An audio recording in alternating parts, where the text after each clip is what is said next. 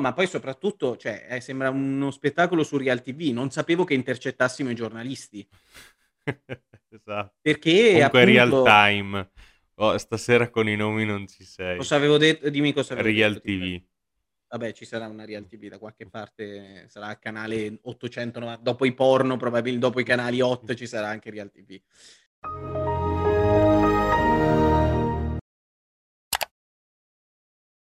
Parlami d'amore se quando muore un fiore mi troverai senza parole amore.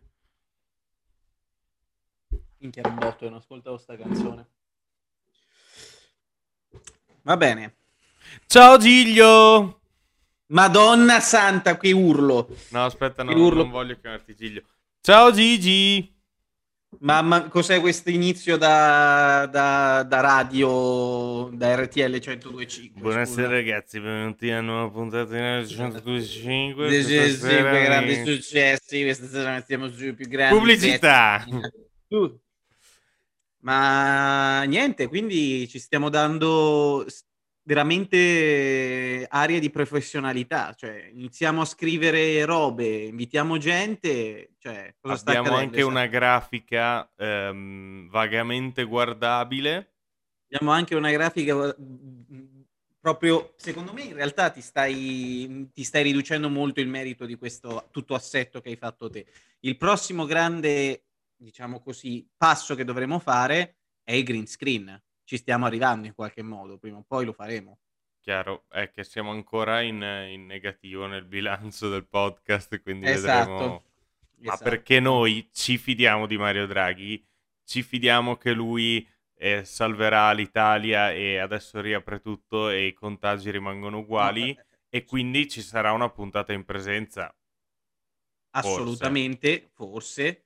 E poi soprattutto noi ci fidiamo del fatto che con tutto i, con dei soldi e recovery fund qualco- qualcosa andrà anche al mondo dell'informazione, magari apriremo un Patreon e ci faremo anche versare qualcosa dal governo italiano, magari. Sì, può essere, può essere. Mai escludere nulla. Dunque, di che cosa vogliamo parlare quest'oggi, Rolli, dopo che abbiamo parlato del- di comunicare, di fare informazione con Sua Eminenza WordPress che io risaluterei- WordPress, Pocket di Press. WordPress, di Pocket Press, ma che cazzo di... Vedi che la giornata... noi stiamo registrando di giovedì e di giovedì, di giovedì tu hai già la testa sdraiata nel weekend, quindi non spegni completamente il cervello. Soprattutto un weekend giallo dopo tanto tempo. Soprattutto il weekend giallo dopo tanto tempo. Dicevo, abbiamo avuto visita, eh, Sua Eminenza Pocket Press, che ripeto, salutiamo, in attesa della prossima maratona, della maratona di Mentana. Ciao WordPress. Ciao WordPress eh, con Pocket Press, ma al di là di questo, ehm, di cosa quindi vogliamo parlare nella nostra nuova puntata in cui siamo soltanto noi due sto giro? Cosa, cosa mi proponi? Eh, si avvicina l'estate, si avvicina il caldo, perché non parlare di mare? Perché non parlare di mare, ma in particolar modo delle, delle escursioni in mare, alcune delle quali purtroppo terminano, arriviamo un attimo seri, in modo piuttosto tragico. Sì, non, Penso che... non ci riferiamo al, al noleggio della barca a vela da un K a settimana che i nostri ascoltatori sono abituati a fare. Esatto, Ma, o che, o che anche noi ci stiamo per abituare a fare con i soldi che ci verranno gentilmente erogati da- dal governo attuale, ma mh, ci riferiamo ad un evento piuttosto triste che è avvenuto qualche giorno fa, in cui abbiamo avuto notizia della morte di circa 130 mig- migranti che stavano tentando di effettuare una traversata del Mediterraneo a cui ormai siamo molto abituati, abbiamo ormai sempre più notizie relative a questi tentativi di attraversata e purtroppo anche questo eh, si è concluso in tragedia, anche questo è un tipo di notizia a cui stiamo diventando sempre più tristemente abituati. Cos'è che però ha destato particolare scalpore in questo caso? perché purtroppo appunto siamo abituati che il, il Mediterraneo è di fatto, e questa volta senza ironia, è, è un grande cimitero a cielo aperto e purtroppo le, le vittime vanno in fondo al mare, quindi non si vedono e quindi c'è poco- poca percezione di questa cosa. ma mh, il motivo per cui abbiamo deciso di parlare di eh, questa vicenda è perché ehm, sostanzialmente eh, sembra che il governo italiano, il governo, governo tra virgolette libico e quello maltese eh, abbiano preso come figura di, di, riferimento, di ispirazione il buon Ponzio Pilato. Esatto. E, ehm, cioè, dopo du- circa due giorni eh, che le autorità di questi tre paesi sapevano che c'erano questi, queste barconi, persone, questi tre barconi e queste tre persone in mezzo al mare, eh, hanno, hanno deciso di non intervenire dicendo che non era, non era compito loro e che avevano informato le autorità competenti, non si sa quali, visto che le autorità competenti erano loro, avvenire con eh, col grande nellone scavo ha un po' ricostruito, è stato il primo articolo in realtà a ricostruire proprio ora per ora le comunicazioni tra eh, i governi, Frontex, le segnalazioni eh... di Frontex. E mh, mm, sostanzialmente dopo chi è andato a recuperare i corpi non, non c'è neanche stata la decenza di andare a recuperare i corpi da parte di, eh, dei governi e, ed sono state le mercantili eh, tre navi cla- commerciali assieme alla Ocean Viking che è esatto. tornata in attività sì diciamo che l'elemento che ha destato appunto più scalpore di questa ennesima morte in mare in realtà è l'ennesima riconferma ma questa ancora più eclatante del completo forse è esagerato dire menefreghi, menefreghi, menefreghismo, ma al momento non mi viene nessun'altra parola e la sto anche pronunciando male, tra l'altro, per dire quanto non me ne vengano in mente di altre, perché la giustificazione appunto che ha dato Frontex fondamentalmente in questa intera vicenda è noi abbiamo informato il governo italiano che ha chiesto alla Marina libica se avevano contezza di questa di questi barconi che gli hanno risposto sì e gli avranno detto una roba tipo ma tanto ci pensiamo noi e comunque ci sono i maltesi, i maltesi si avranno detto sì ma tanto ci sono gli italiani che al mercato mio padre comprò e quindi alla fine della fiera eh, si è conclusa nella versione più tragica, come dicevamo con te privatamente, di quella classica partita di pallavolo in cui tu ti vedi arrivare la palla alta nella tua parte di campo, esatto. tutti quanti la fissano e nessuno la va a prendere sostanzialmente. Esat- esattamente.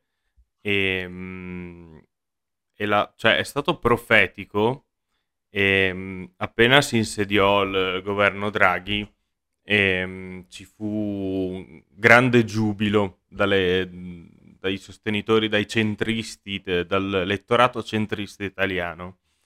E, ehm, e spopolò in quei giorni nei social il video in cui in cui Draghi, eh, Draghi diceva whatever it takes, scusate la pronuncia, non americana inglese, e um, Mediterranea dai suoi profili social pubblicò questa, questa card che poi se riesco in post eh, la, la, ce l'appiccico sopra mentre noi parliamo, questo meme, mm-hmm. con eh, un barcone, dei migranti sopra e scritto a caratteri cubitali whatever it takes.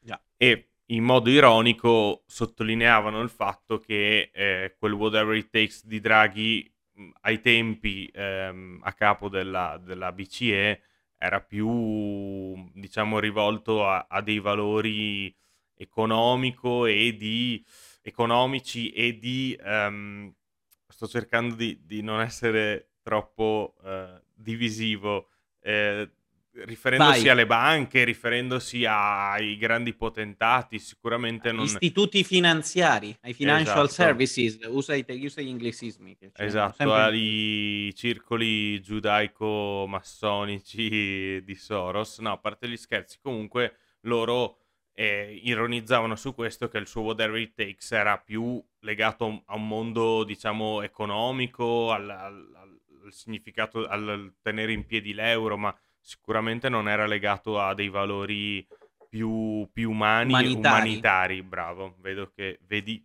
che tu mi metti che le parole giuste in bocca. Che sono, che sono studiato. E purtroppo, no, il... e poi ti esatto. lascio la parola, e è stata un, un'amara predizione che questo governo di fatto se ne è lavato le mani e noi siamo qua da una settimana dall'accadimento, non ci sono stata alcuna state alcune dichiarazioni in merito dopo la vicenda a dir poco vergognosa E, ehm, e questo conferma un po' la mia teoria che il, il liberismo con due B alla fine puoi essere... E con un H, fina- e con un H finale io ci metterei liberismo. Anche. Puoi esatto. essere eh, di colore, de- nero, puoi essere gay, puoi essere disabile, puoi essere donna, puoi essere tutta una categoria discriminata, qualsiasi categoria discriminata che tu vuoi, io ti sopporterò, basta che o hai soldi o in potenza puoi portarmi ricchezza, se no puoi startene per i cazzi tuoi e qui concludo il mio sermone, ti lascio la parola. Quella che poi ha suscitato particolar particolare scalpore e sembra quasi essere sembrano essere state delle parole profetiche a momenti da parte di di Marione Marione Nazionale, che noi salutiamo sempre perché sappiamo che segue le le nostre i nostri podcast. Ci sono arrivate anche diverse offerte per farci portavoce, diciamo così, del del governo attuale. Noi dal canto nostro restiamo umili e abbiamo sempre declinato qualsiasi offerta.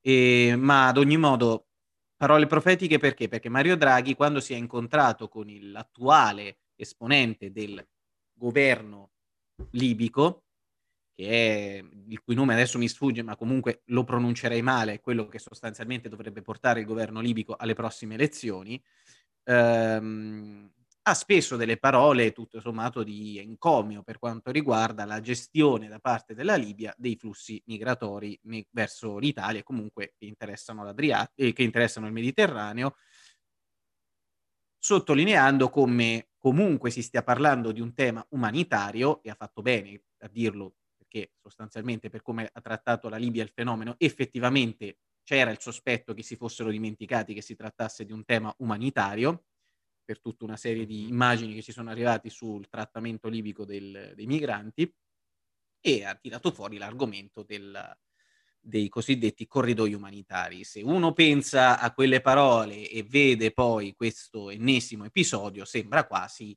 una sorta di spottò, ci potrebbe vedere quasi una sorta di, di perculata nei confronti dell'ennesima tragedia. Un'ironia fantoziana. Un'ironia fantoziana, esattamente. Perché il punto qual è? Che facendo un breve recap, tutti quanti sappiamo ormai che l'attuale assetto della gestione del, dei flussi migratori che partono dalla Libia, arrivano fino alle coste italiane, attraversano il Mediterraneo, sono tutta un'impostazione, una gestione dei flussi migratori in cui l'Italia ha avuto sostanzialmente tanta parte nella sua organizzazione, dai tempi dell'allora gove- del ministro Minniti, quando si fece carico quello, quello della Lega?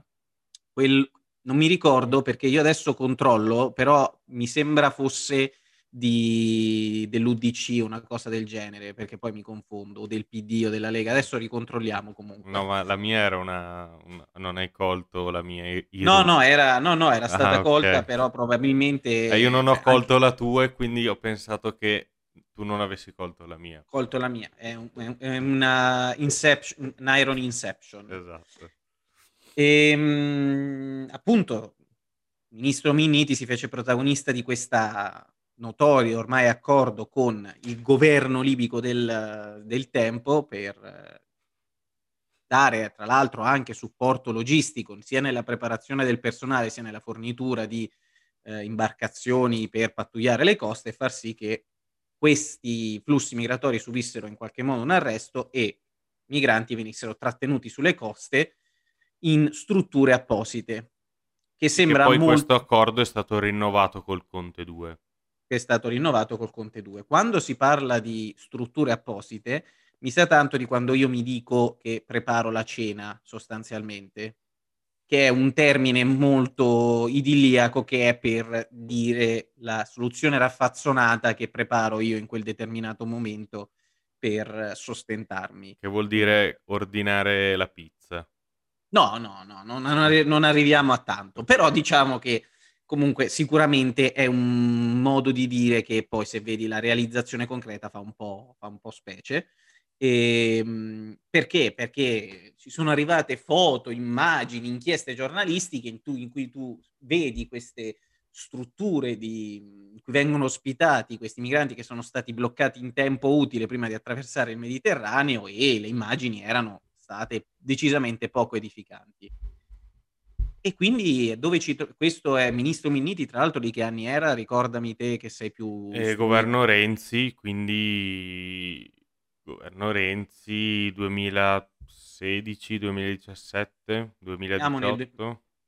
Prova, prova a cercare, non lo Adesso so. facciamo... Governo Renzi Vediamo la regia. Controlliamo. Dal 2016 al 2018, quindi partito tutto tra il 2016 e il 2017, siamo nel 2021, diciamo che la soluzione poco idilliaca ci sembrava e poco idilliaca è rimasta. Sì, perché poi se tu pensi c'è stato Minniti che nonostante fosse del PD è stato il ministro dell'interno più di destra da, da, Bobo Maroni, forse è stato ancora più di destra di Bobo Maroni. Probabile. E... Lo ehm, stesso Salvini quando è arrivato si è ritrovato praticamente senza nulla da fare, forse anche un po' imbarazzato. Dalla sì, è lo stesso che fermava i pullman che andavano a Roma alle manifestazioni e poi li rispediva, li rispediva indietro perché a uno di quelli gli trovavano nel, nello zaino il coltellino svizzero e dicevano che era un pericoloso pericolo per la sicurezza pubblica e rispediva i, i pullman indietro. Quindi eh, non si sa come sia finito il PD e ci sia ancora perché poi l'anno scorso, eh, l'ultime mm, si era anche candidato alla segreteria del PD, quindi vuol dire che c'è gente sì, dietro sì, sì. all'interno del PD che lo sostiene. Dopo di lui c'è stato Salvini che c'è stata tutta la mediatizzazione di queste faccende, quindi porti chiusi, adesso che si aprono i processi, tutta questa cosa qua. E poi con la Lamorgese si è fatto finta che ci, fosse, cioè, ci sia stato un cambio di rotta, perché la Lamorgese c'è ancora, ma, ma di fatto si è fatto finta di, di, di abolire i decreti sicurezza, ma praticamente hanno cancellato due righe così simbolicamente, ma cioè l'impianto giuridico è ancora lì, infatti c'è un articolo, mi pare di aver letto nel post, ma non sono sicuro, che diceva che il, il giorni medi delle navi delle ONG che passano fuori dai porti non sono tanto inferiori a, a, quelli del periodo Salvini, solo che diciamo non ci sono gli annunci, i proclami in, in tv. Esatto, è un periodo in cui è un tema, quello delle migrazioni, in cui desta molto meno scalpore. Adesso al netto di questa ultima notizia che appunto era difficile che passasse inosservata. Sì, ecco. e poi ricordiamo che eh, in Italia esiste ancora la Bossi Fini, che eh, è il reato di clandestinità, che cioè tu solo per il fatto di essere arrivato eh, in Italia, eh, anche in uno stato di necessità, in modo non regolare, sei sostanzialmente fu- fuori legge. Cioè, prima di accertare le motivazioni perché tu sei arrivato senza documenti, di base, di base sei fuori legge, stai commettendo un reato.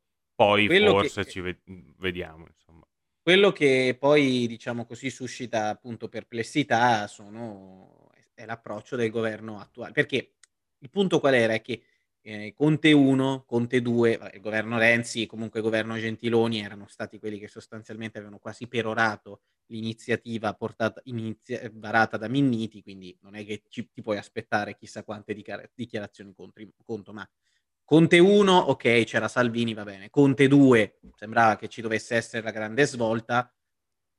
Diciamo che non ci sono mai stati grossi proclami per quanto riguardava il ruolo della Libia nella gestione delle, dei flussi migratori. Ci si spendeva al massimo qualche parola nei morti in mare, anche se in questo caso non, non, non è stato questo il caso. Ma diciamo che oltre a rinnovare l'accordo, nessuno si era mai esposto più di tanto mediaticamente su questo punto mentre Mario Draghi invece è arrivato lì, ha parlato con eh, il capo del circondario in quel momento più vicino che aveva, il capo condomino che c'era lì in Libia in quel momento un po' più autorevole sul, in quella fascia oraria lì, e appunto ha speso parole di, molto incoraggianti, cioè della serie grandi zii, cioè complimenti, oh, bravi. Comunque, male da... a proposito di questo, volevo segnalarti la, mm, ho, lo, diciamo, ho l'opportunità per vari motivi di eh, leggere delle rassegne stampa la mattina mm-hmm. e di questa svolta a destra del Corriere, cioè se di sì. questa vicenda ne hanno parlato Repubblica, che comunque anche si sta molto centrizzando, e la stampa, che è abbastanza di sinistra. Mm-hmm. E, um, il Corriere sta facendo questa mutazione e se un po' di settimane fa eh, c'erano degli articoloni o di, direttamente di Giorgia Meloni che raccontava come il suo sia il partito più bello del mondo o di altri che dicono che insomma ehm, sto per dire Forza Nuova Fratelli d'Italia non è un, par- non è un partito fascista ma è um, nostalgico ma nostalgico. È, un, è, un, partito di destra, di destra conservatore ma progressista certo. di questa vicenda non, non, è, non, è, che non ne ha fatto parola, ma è, cioè, è stata lì su un angolino con un telo sopra.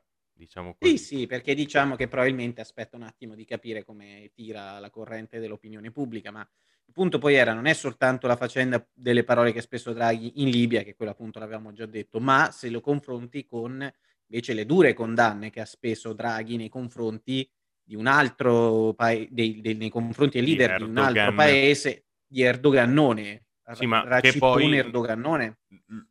Cosa c'entra? Spiegalo tu, cosa c'entra perché, con l'immigrazione? Il... Ehm, perché sia la Libia che la Turchia rappresentano entrambi dei grossi crocevia per le immigrazioni. In entrambi i casi ci troviamo di fronte a dei governi che spesso, più o meno indirettamente, hanno utilizzato il proprio ruolo di crocevia e di blocco nei confronti dei flussi migratori come sorta di leva politica nei confronti dell'Occidente per non farsi rompere più di tanti coglioni sulle modalità in cui gestiscono il proprio paese. Questo in particolar modo è vero per la Turchia di Erdogan. Quindi all'atto Quindi... pratico l'Europa tira fuori miliardi che li dà ad Erdogan gli dice fra, fratem, io Fratem. ti do sti soldi, tu gli immigrati in Europa non li fai entrare manco per il cavolo. Esatto, poi, quello, poi ogni tanto eh, questo povero Cristo Erdogan dice ma io qua non so momenti chiudo internet posso vi incazzate succede qualcosa? Ma io non ho visto niente della serie cioè alla fine va sempre un po' così.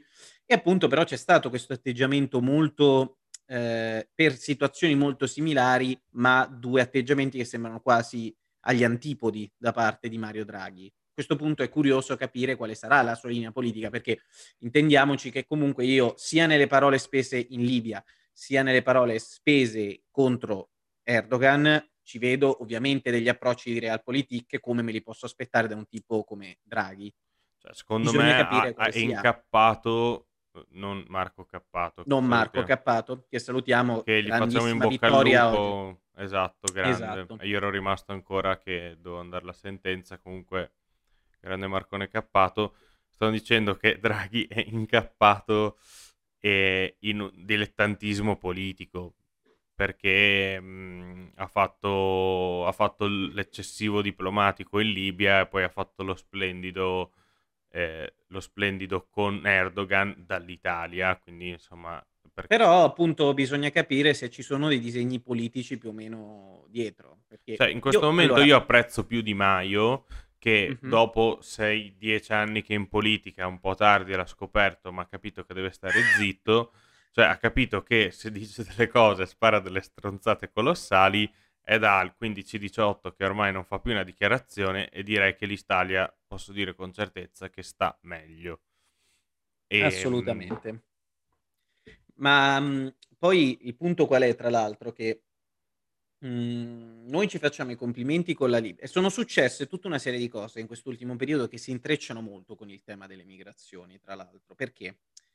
Allora, innanzitutto rendiamoci conto del fatto che anche in questo caso, mentre politici si o danno addosso, si danno delle strette di mano, delle grandi pacche sulle spalle per i nuovi 130 morti in mare, eh, da una parte, eh, dall'altra invece c'è un'attenzione, un faro mediatico con un occhio di profondo sospetto diretto verso quelli che sono in realtà quasi l'ultima linea difensiva, pare a volte, che prevengono, non sempre, ma il più possibile, queste morti in mare, che sono appunto le famosi, eh, queste famosissime... Taxi del mare? I taxi del mare, le famosissime ONG, le barche, le, le navi delle ONG che continuano a pattugliare nei limiti del possibile queste imbarcazioni. Perché a proposito, di, Mediterraneo. a proposito di eh, approccio giornalistico a queste vicende, un giornale eh, cartaceo che eh, prende una, una, posizione in merito a, a, questo, qual è? Qual è, Qual è? Eh, ti mando 60 articoli al giorno, metà sono di quel giornale lì, dovresti averli... Qual è? Ed allora, Repubblica, no. no. Valigia blu. No. Quale ehm, giornale ha scoperchiato un po' le inchieste e ha raccontato l'approccio della magistratura nei confronti ah, delle dom- ONG? Domani. Bravo. Bravo. Che domani, per i nostri ascoltatori più ignoranti, eh, è un, un, giornale che si chiama Domani e poi un po' un casino raccontare le vicende legate a domani perché non, non stai capendo se ti stai riferendo a domani come giorno, domani giorno come o domani come giornale, esatto. Fatto sta che hanno scoperchiato una vicenda che in realtà si è svolta tra il 2016 e il 2017, quindi quando eh, Minniti era ministro dell'interno, dove sostanzialmente... Stava, subentra- stava subentrando, poraccio, non ne sapeva nulla. Ah, è vero, lui, lui è un, un, magnanimo, non intercetterebbe mai è nessuno. È, è, è, l'ennesimo caso del sono appena arrivato. Cioè, okay. Era appena arrivato.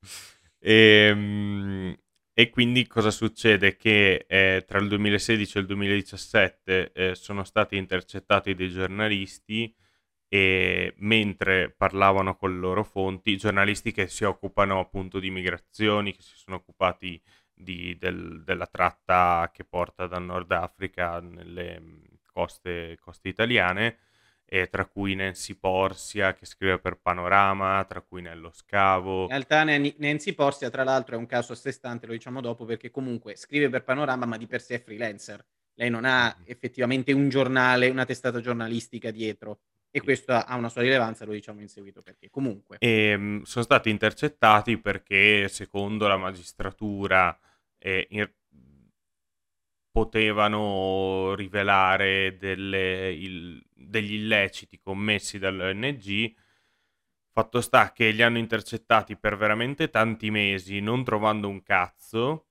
Eh, mm-hmm. Li hanno intercettati mentre parlavano con il loro avvocato, mentre parlavano con le loro fonti e cosa hanno avuto la bella idea di fare? Siccome non c'era nulla di li- rilevante, perché non trascriviamo anche queste intercettazioni. Esattamente, e esattamente. ricordiamo che tutti questi giornalisti che erano mh, indagati e anche molte persone, ad esempio gli avvocati, le fonti, anche quelli non, quelle persone non erano indagate e sono state intercettate. La legge dice che in casi particolari questa cosa si può fare, ma è stato palesemente un approccio sistemico ed era mhmm, scaviamo, scaviamo, che secondo noi troviamo qualcosa e poi alla fine non hanno trovato un cazzo. Esatto, perché il punto qual era? Era che ai tempi eh, l'approccio della magistratura, poi ingigantito dalla frase di, di, Di Maio che non aveva ancora capito quanto fosse, quanto fosse più opportuno che parlasse il meno possibile,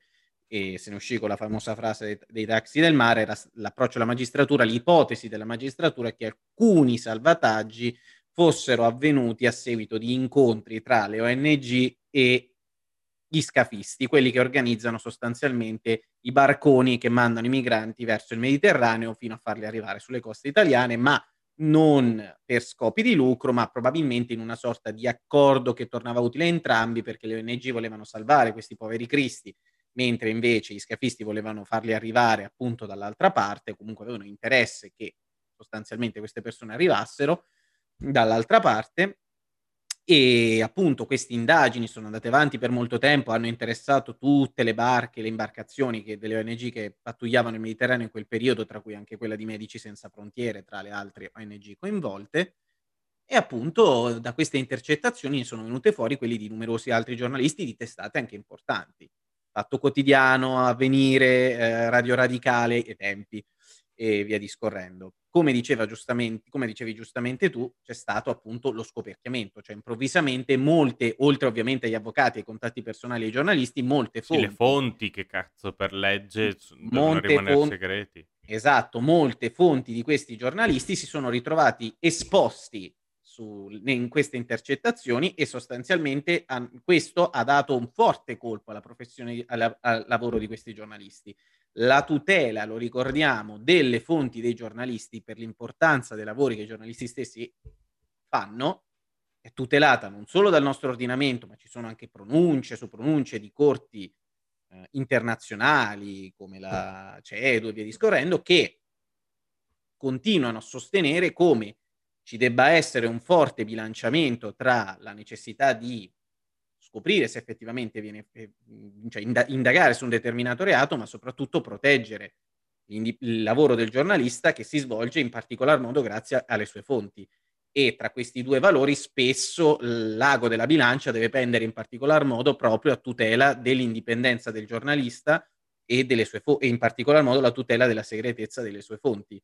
Qua non è stato fatto perché appunto le informazioni sono state spiattellate quasi completamente senza nessun tipo di riguardo. Solo adesso c'è stato un tentativo da parte della magistratura di riprendere quelle parti intercettazioni che non riguardano strettamente le indagini, ma ovviamente è stato fatto troppo tardi perché ormai quelle informazioni sono più o meno pubbliche. Il punto poi qual? È che quello che è stato più interessante è che l'attività di spiattellamento, di spoiler, possiamo parlare di spoiler anche se non è una serie tv questa. Cinematograficamente potremmo parlare Cinematograficamente potrebbe essere un grande spoiler. Effettivamente ha fatto incazzare delle persone, quindi a tutte le... erano informazioni che non si dovevano sapere, ha fatto incazzare della gente, quindi spoiler potrebbe essere. È stata proprio la giornalista Nancy Porsia, che tra l'altro io chiama... pensavo si pronunciasse Nancy Porsia. Ma perché tu tempo. sei è una mente internazionale, cioè è una mente con una finestra sul mondo, non hai... Eh, Semplicemente attaccato... non so leggere, cioè è molto più banale la realtà dei fatti, perché? Perché Nancy Porsia, tra l'altro, è rilevante sotto più punti di vista effettivamente, non ci avevo neanche pensato neanche all'inizio, leggendo i vari articoli te ne rendi conto, perché uno è l'unica giornalista, è la giornalista a cui ehm, probabilmente sono, è stata più colpita da questa intercettazione massiva. Mm-hmm. È l'unica giornalista tra tutti quelli che sono stati intercettati attualmente che non è protetta o comunque che non sta sotto un giornale vero e proprio, ma appunto una freelancer, collabora con molte testate, in particolar modo con Panorama, ma non sta sotto un giornale in particolar modo. Sì, però di fatti sopra... se la querelano sono cazzi suoi.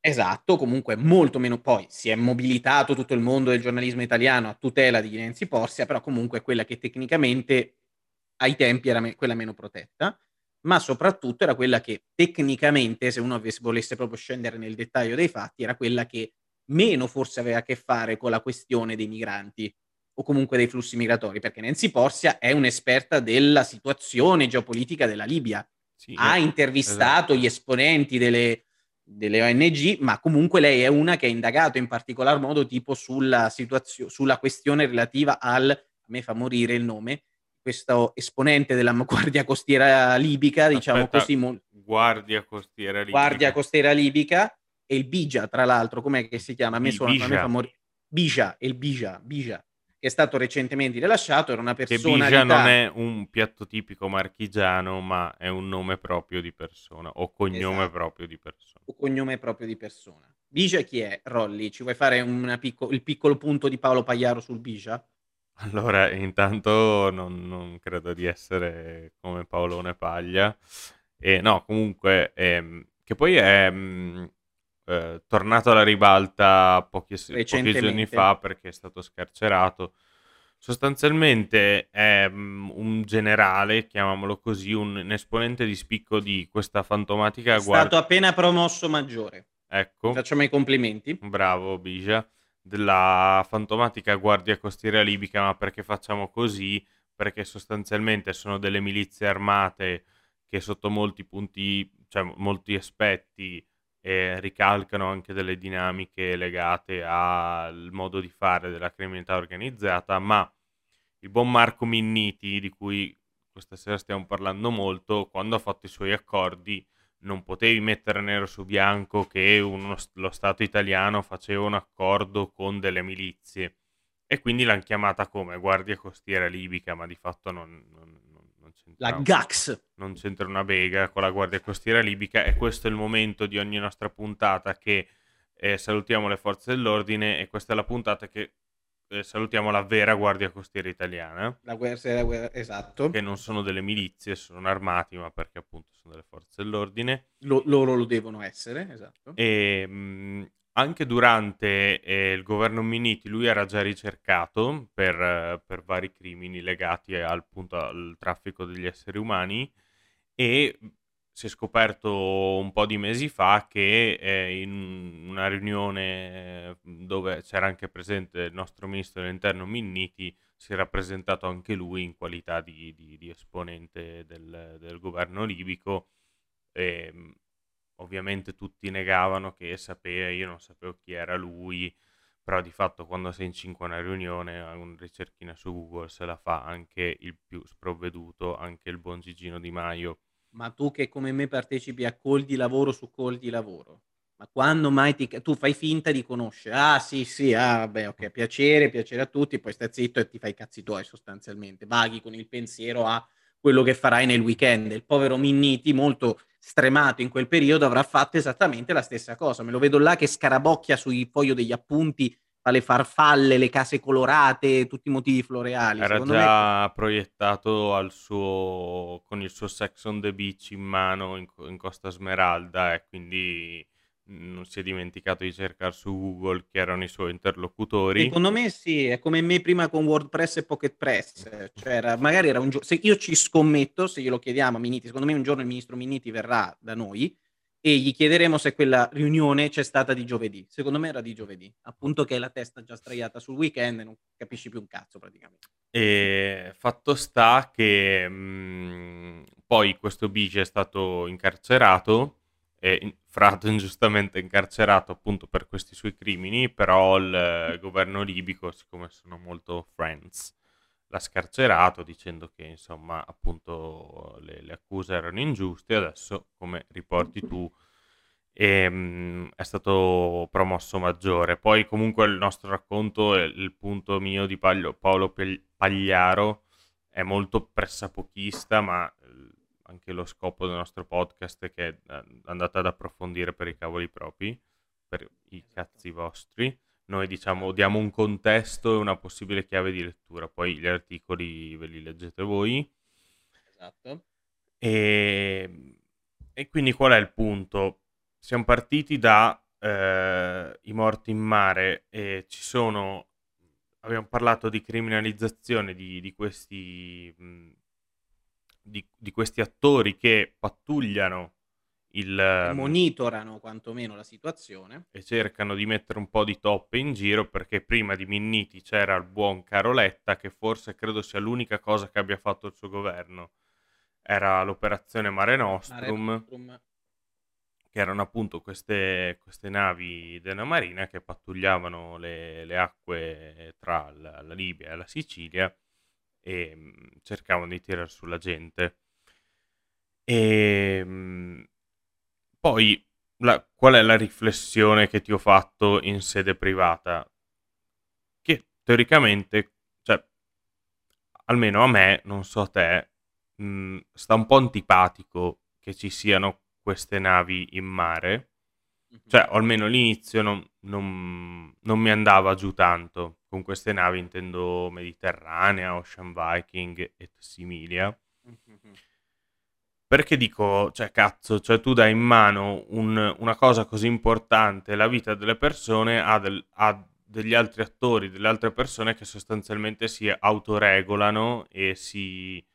E, e operano in un, un, quadro dove appunto non ci sono regole, quindi te le dai da solo. Poi per, per, citare te, spero che non ti offendi di questa tua citazione, di fatto sono dei centri sociali su, su acqua, su una barca.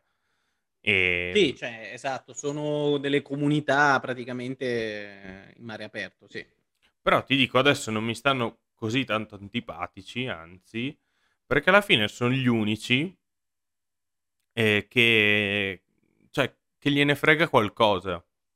Ma mi metto io come primo di, dei colpevoli che non, non, fa un cazzo a parte mhmm, fare un podcast e parlare di questa cosa qua. Eh, perché di fatto, cioè, è vero che gente che magari ha delle idee un po' poco moderate che non ha una visione del mondo mo- molto in bianco e nero e che non capisci mm, certe loro visioni, però so- di fatto sono gli unici che si sono presi la briga di trovarsi una barca, trovare qualcuno che paghi quella barca e andare a prendere su queste persone. Io devo dire, eh, cioè la vicenda mi ha lasciato perplesso sotto molti punti di vista e poi soprattutto secondo me la, il problema è che l'argomento migrazione è talmente tanto polarizzante che poi non riesce a vedere le varie sfumature che interessano questo argomento.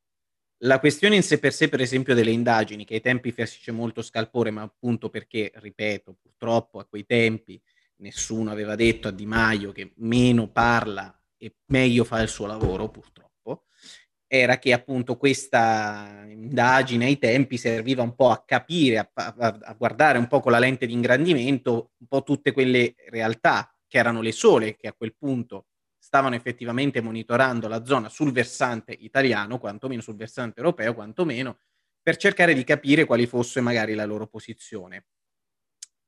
Al netto del fatto che poi magari alcune di queste organizzazioni, pur avendo scopi nobili, inizialmente destavano forse qualche perplessità perché si comportavano in maniera estremamente antagonista, ma proprio per il carattere ideologico che interessava le organizzazioni che c'erano dietro queste imbarcazioni. Però di tifoseria. Di... Più che altro sì, erano un tipo, modo di pensiero che par- no, particolarmente inviso che guardavano con sospetto l'autorità costituita per appunto matrice ideologica propria. Il punto è che ehm, quello che mi ha preoccupato, quello che mi preoccupa tuttora dell'intera vicenda è che i morti in mare continuano ad esserci. Nel disinteresse sembra, quanto nell'indifferenza, nella prudente indifferenza del, delle autorità costituite. Le uniche persone che se ne interessano sono proprio quelle persone che sono costantemente guardate con sospetto, ma che allo stesso tempo non vengono mai bloccate in maniera completa per evitare di fare qualcosa, per evitare che la situazione degeneri completamente, cioè che ci sia una vera e propria ecatombe sul Mediterraneo. E allo stesso tempo chiunque tenti anche solo lontanamente di fare un quadro nitido di questa intera situazione, cioè di farci rendere conto della contraddittorietà di questa situazione, si ritrovi poi sotto la lente di ingrandimento della, delle forze dell'ordine, della magistratura, in modalità molto dubbie, perché tra l'altro la questione di Nancy Porsia, tra l'altro, è detto tra l'altro due volte, Dio santo, si vede che è giovedì sera, ehm, è estremamente emblematica perché nel suo caso, cioè proprio la persona che era meno tutelata da datori di lavoro, da testate giornalistiche più o meno influenti, è stata quella che è stata più sputtanata fondamentalmente. Sì, quella Perché che non state... hanno cercato di spremerla di più come un limone per trovare qualcosa. Ed era quella che c'entrava di meno, per questo ad uno viene il sospetto che sia stata così tanto interessata proprio perché era quella meno protetta, quella che meno poteva far valere i propri diritti, anche perché tra l'altro ehm, quelle che sono state oggetto delle sue intercettazioni erano anche conversazioni private oltre che le conversazioni che hanno poi compromesso l'identità di alcune sue fonti, che quindi se le è bruciate completamente.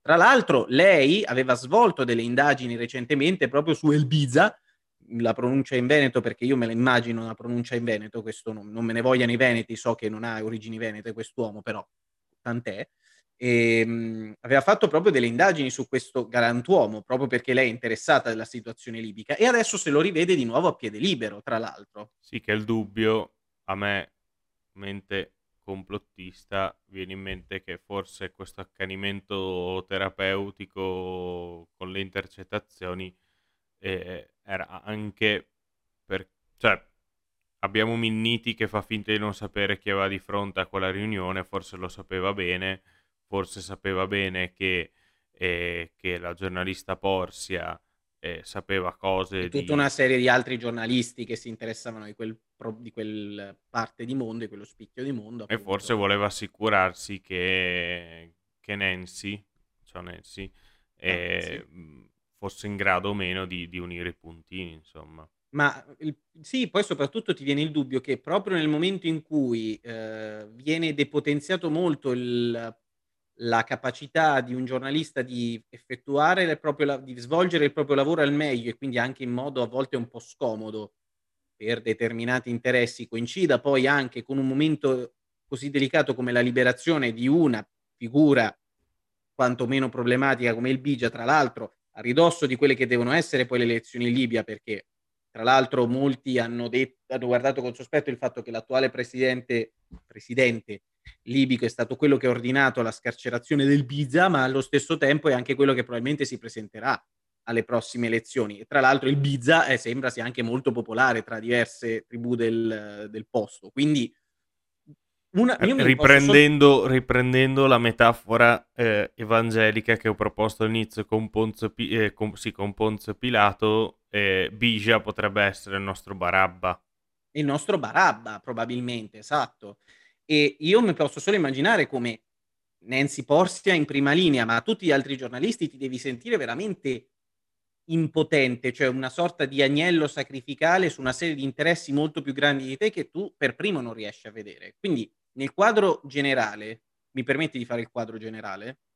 Sì, anche, se il è stato, anche se il Bigia è stato promosso maggiore. E a proposito di quadri, volevo farti notare che tipo questa puntata io dietro il... No, aspetta, dove c'è il? No, è, de- sì, è da quella parte lì, sì. E, e, tu hai un altro quadro, cioè molto borghesi, eh. Siamo molto borghesi, infatti secondo me stiamo perdendo di credibilità, se mai ne abbiamo avuta. E il punto qual è? Proprio per tirare le fila, come avevamo accennato all'inizio, abbiamo una situazione che è quella delle migrazioni in cui l'ordine costituito, i governi vari ed eventuali fanno un po' scena muta. Chi cerca di intervenire viene costantemente monitorato, messo nelle condizioni di poter fare il proprio lavoro in maniera sempre più difficile, ma mai completamente bloccato perché comunque una loro comodità l'hanno. E soprattutto poi chi cerca di darci qualche informazione al riguardo poi si ritrova completamente quasi, cioè è come se fosse veramente un, un monito anche per tutti gli altri giornalisti. Cioè, chiunque tenti di interessarsi a questo tipo di argomenti potrebbe essere poi interessato allo sguardo della magistratura e quindi compromesso nel proprio lavoro perché anche le loro fonti potrebbero essere sputtanate, ma in generale è un effetto poi sì, poi si, crea un grave, c'è un grave precedente che non, non, si applica solo ai giornalisti che si occupano di, di, immigrazione, no? Esatto, cioè io mi immagino tutte le altre fonti di tutti gli altri giornalisti del mondo che dicono sì, ok, ma voi avete dei magistrati che sostanzialmente vi monitorano costantemente, vi intercettano, io che sono una fonte, tu un giornalista italiano, anche se non c'entri niente con quella faccenda, io che ne so se un giorno mi ritroverò pubblicare il mio nome fatto tutti, cioè, tutti indignati, la ministra Cartabi ha detto che farà delle verifiche, però mh, cioè, non è stato, ad oggi, dopo, qualche, dopo un mesetto che sono uscite queste, mh, inchieste di domani, e, mh, no, cioè, non c'è stato al- alcun provvedimento di alcun tipo e la, la, la, la faccenda è passata come un soffio di vento autunnale su delle foglie secche che penzolano da un albero. Quindi, ehm, appunto, crea anche il precedente perché non, è, non c'è stata così tanta indignazione, non c'è stata la premura di risolvere la cosa, di dare un, un segnale quantomeno, quantomeno simbolico. Quindi, se io sono un giornalista che mi occupo di fare inchieste, mi cagherei abbastanza in mano o comunque certe cose mi farei una domanda in più se farla perché se magari io so di toccare tasti ehm, dolenti, dopo c'è la magistratura che mi intercetta, che trascrive tutto e mi sputtana metà delle mie fonti, magari una domanda in più e una reticenza in più e un passo indietro in più lo faccio e questo ne vade della nostra democrazia soprattutto chiunque poi voglia aiutare, cioè si trovi nelle condizioni di poter dare informazioni utili, lo farà probabilmente, ma in questo campo come in tanti altri, eh, lo farà sempre con maggiore reticenza, sempre e difficoltà. Quindi, ma poi la cosa più assurda è che um, sembra molto di quando andiamo a fare il radar, esattamente, in cui tu ti ritrovi in una situazione che che in particolar modo quello della magistratura di Trapani, se non ricordo male, che è esatto, interessato esatto, esatto. poi la questione della, delle indagini in, in, cui ci sono state tutte queste intercettazioni, cioè se tu ti leggi le dichiarazioni di tutti i magistrati, la, il, il, termine più, il leitmotiv di tutte le dichiarazioni era ai tempi, quando, quando ci sono state queste intercettazioni, io non ero di ruolo, cioè io non mi stavo occupando di questo caso, se ne stava occupando un altro.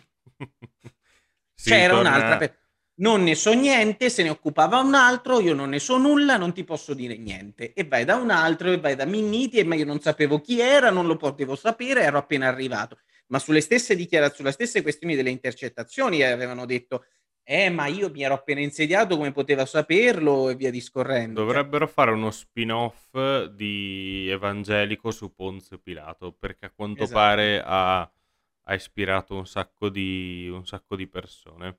No, ma poi soprattutto, cioè, eh, sembra uno spettacolo su Real TV. Non sapevo che intercettassimo i giornalisti. esatto. Perché Comunque appunto... real time.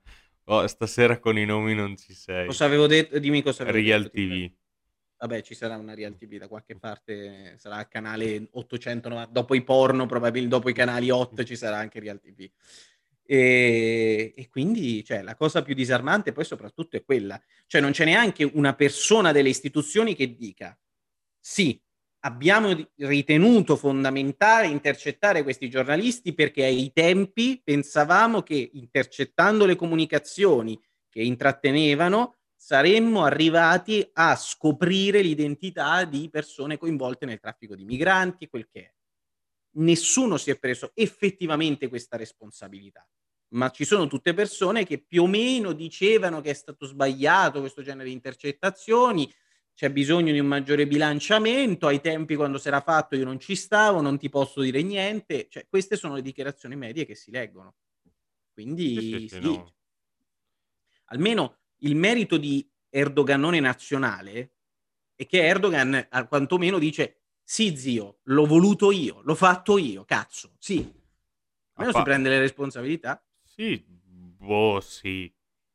Sì, cioè nel senso sono un po' dubbioso su Erdoganone, però per la sua logica di far vedere che ce l'ha lunghissimo, a volte diciamo che se la pavoneggia su del, dei palesi infrangimenti di, di, di diritti umanitari basilari No, ma poi è un criminale, però almeno, cioè, le cose che fa contro la democrazia le ammette candidamente, quantomeno.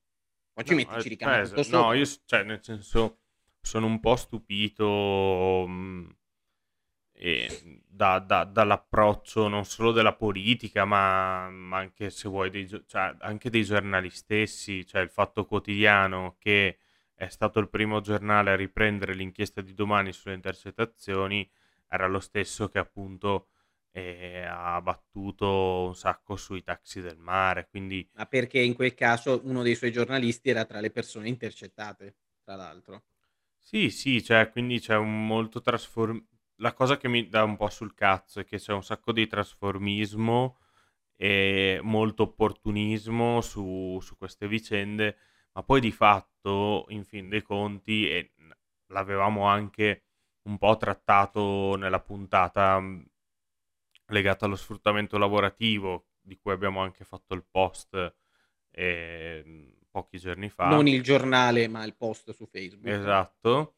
E cioè che si può, si fa un gran parlare di queste cose, ognuno le sfrutta mod- per i propri interessi, però quello che sfugge è sempre che c'è della gente che muore, e, nel, o, nel, o nel, nel, migliore dei casi che viene torturata o che deve farsi eh, 50.000 ore sotto il sole per attraversarsi il mar Mediterraneo do- dopo essersi fatto eh, attraversato il Sahara. E magari noi ci lamentiamo che cazzo mi sono dimenticato a casa la crema 50 solo quella 30 cioè io adesso la butto un questi po' siamo, questi siamo noi due sì sì, sì beh, ma eh, era un chiaro riferimento a noi due. E, ehm, cioè, alla fine si, cioè, si parla di, di, di, interessi, ma non si parla di persone, ecco. Questo esatto. è il, il, mio messaggio più, più decore eh, di questa ma Poi non si, par- non si, parla di persone neanche persone, in, tra quelli che cercano di perseguire questi interessi più o meno chiari, perché nessuno poi pubblicamente si espone alla luce del sole quando si tratta di capire chi effettivamente possa tirare un, meno, un minimo le file di questa faccenda. Sì, si colpevolizza queste persone perché eh, sembra che non c'è bene un cazzo da fare e, e attraversano il mare. E su questo è, è bello è, mm, il video di Luca Ravenna. Stavo per consigliarlo di, anch'io. Che adesso va un Stavo... po' di moda per col fatto che ha partecipato a LOL, dove, dove ironizza. Erro... gli, errori lo fanno tutti. Gli errori li fanno tutti. Esatto. E dove ironizza appunto su, su questo concetto. Pubblicheremo e... il link del video qua sotto nella puntata. Per chiunque inizierà a aprirà il link, facciamo un'allerta iniziale. Non c'è Sollillo, non c'è Elio vestito da Monna Lisa, c'è solo Luca Ravenna che parla in un altro contesto. Quindi, cioè, lo diciamo perché sennò ci restano male le persone, probabilmente. E, um, Gigi, manca, dottor Gigi, mi scusi, manca poco allo scoccare dell'ora, qualche minuto, e per essere rispettosi dei nostri, dei nostri ascoltatori che sono arrivati fino a questo punto e che abbracciamo un, un sacco e, um, e, li invitiamo, ecco, facciamo una challenge, a Vai. Commentare nel caso siano arrivati a questo punto con un, basta un pollice, dell'emoji del pollice. Esatto, di colore giallo, Ottimo. non l'emoji di colore diverso. Non so se su Facebook si possa fare. E niente, volevo parlare di Luca Ravenna LOL, ma non abbiamo tempo purtroppo, mi spiace. Faremo uno cosa. special. Faremo uno special. Ma tu hai visto LOL? Piccola parentesi. Sì, sì, sì, l'ho visto. Ma ti ha fatto ridere? Boh, l'ho visto tipo di domenica alle due collassato sul divano. Era, cioè, era quel tipo di contenuto da domenica di pioggia collassato sul divano che puoi avere davanti qualsiasi cosa che è il c- cervello mezzo spento. Che è poi risposta. è che... comunque una risposta alla mia domanda. Eh, sì, modo. sì, no, no, però tipo io ho vissuto la dinamica che l'avevo visto prima che esplodesse sui social Mm-hmm. E quindi ho detto, boh, carino, ci sta, bella, me ne dimenticherò fra quattro giorni. E Dopo, quando ho cominciato a partire tutto il tam tam di meme, ho detto, ma boh, ma la gente è fuori, cioè, ok, sì, simpatico, ma non è che, cazzo, cioè, c'è Pintus che, che, che è il, cioè, c'è mezzo cast di Colorado che notoriamente una merda Colorado io cioè, poi passo per snob magari quando dico una roba del genere. Allora, non ho visto tutte le puntate, ho visto quelle clip che girano ogni tanto su YouTube più o meno estese, più o meno, eh. Ce la faccio. Cioè, non ries- ma non mi ha fatto ridere neanche Luca Ravenna o Michela Giro che di solito apprezzo, quindi boh, non lo so. Perché sei un, anche dopo questa puntata, un um, Povero. No, radical chic, eh, borghese, buonista, parruccone della sinistra.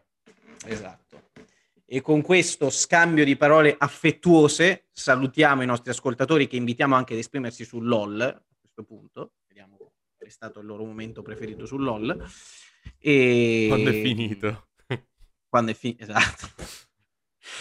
E ehm, niente, noi torneremo presto con altri argomenti, potenzialmente altri ospiti. Stiamo lavorando per voi, quindi vi invitiamo a mettere mi piace a questo video se guardate su YouTube la puntata, a seguirci sul can- sui nostri vari canali social. Quindi iscrivetevi al canale, e, e like e con cose che non dicono mai gli YouTubers. YouTubers. Condividete condividete non a chiunque ma a vostro zio.